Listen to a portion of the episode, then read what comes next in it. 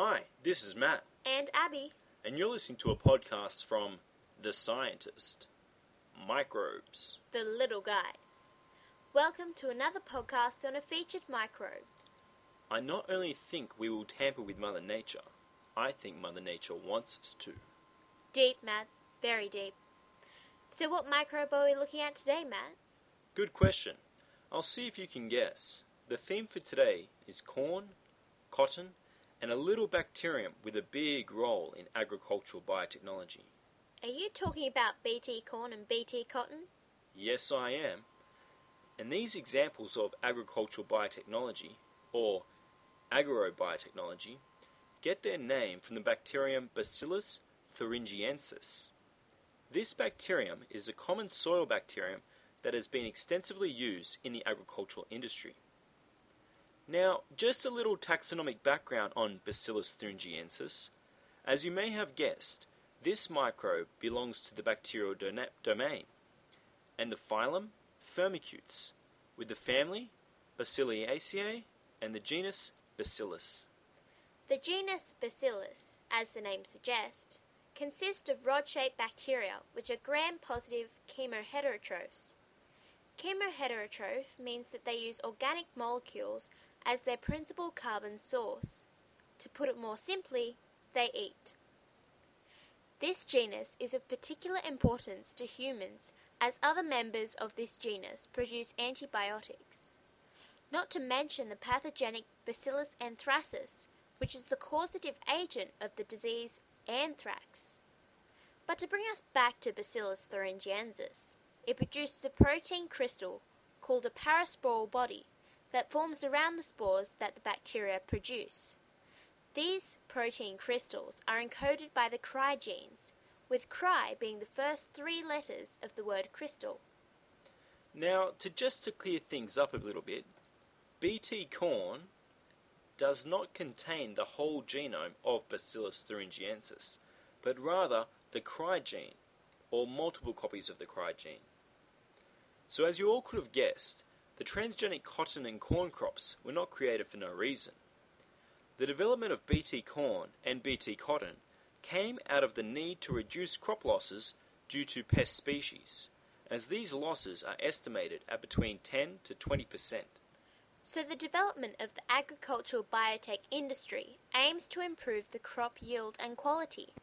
This can be achieved through a variety of different approaches, including pest resistance, environmental stress tolerance, and increased nutritional value. So, in the case of BT crops, they have been genetically modified to contain and express genes from the bacterium Bacillus thuringiensis that code for the crystal proteins or the paraspore crystal that kills pests that destroy the plant and thus reduce crop yields. The enemy of cotton farmers is the cotton bollworm, and the enemy of corn farmers is the European corn borer. Both of these organisms reduce crop yields by eating the leaves or stem of the plants that can either damage the plant or totally kill it. So, how does it work? The cry gene is inserted into the plant cells through the use of a gene gun, and then all the cells of the plant that grow from the genetically modified cells express the gene from Bacillus thuringiensis, therefore making a transgenic crop. Simply put, the crop can, that contains the cry genes from Bacillus thuringiensis are called BT crops. This is only half the story. The next part is what happens to the European corn borer and the cotton bollworm when they eat the BT corn or BT cotton plant. Once digested, the protein crystal produced by the cells of the transgenic plant fragments in the hindgut of the insect due to the alkaline gut environment. This fragmentation releases the small subunits that make up the protein crystal, called the protoxin.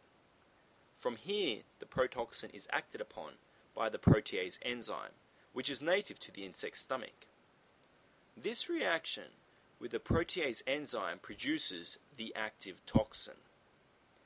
The active toxin then goes on to bind with the membrane of the cells that line the gut of the insect's stomach.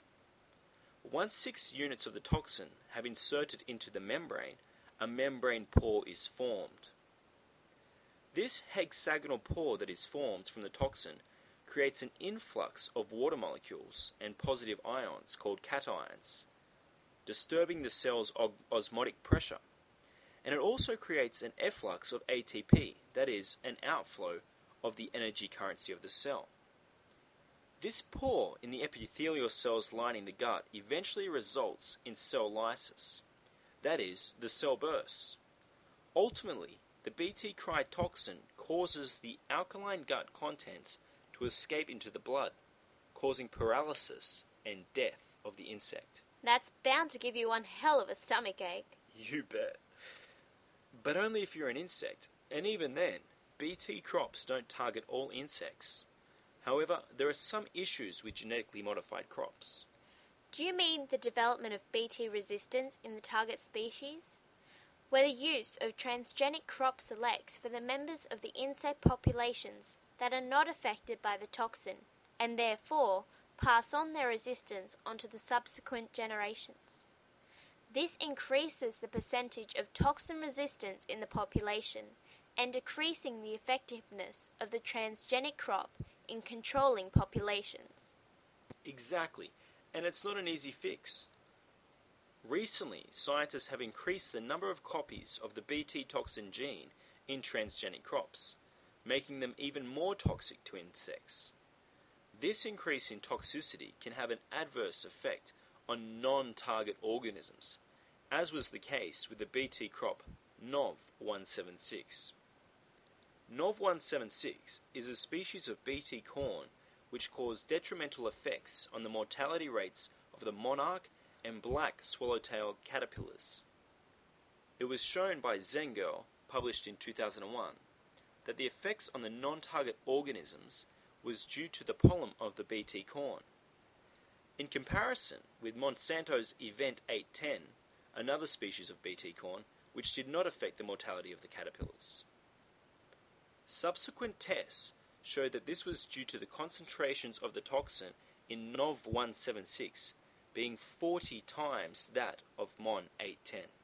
So, as we can see, lab tests and controlled field studies need to be conducted to analyze not just the effect on the pest species, but also the wider biosphere, and that we need to treat tampering with Mother Nature with the greatest caution when it comes to agricultural biotechnology. Thanks again for your company, and don't forget to see the references for today's podcast, visit our Facebook page at www.facebook.com forward slash microbes the little guys. And remember, whether you're on the train, plane, or automobile, at a cafe, bar, or in the office, eating a piece of corn or wearing a cotton shirt or blouse, that microbes are closer than you think.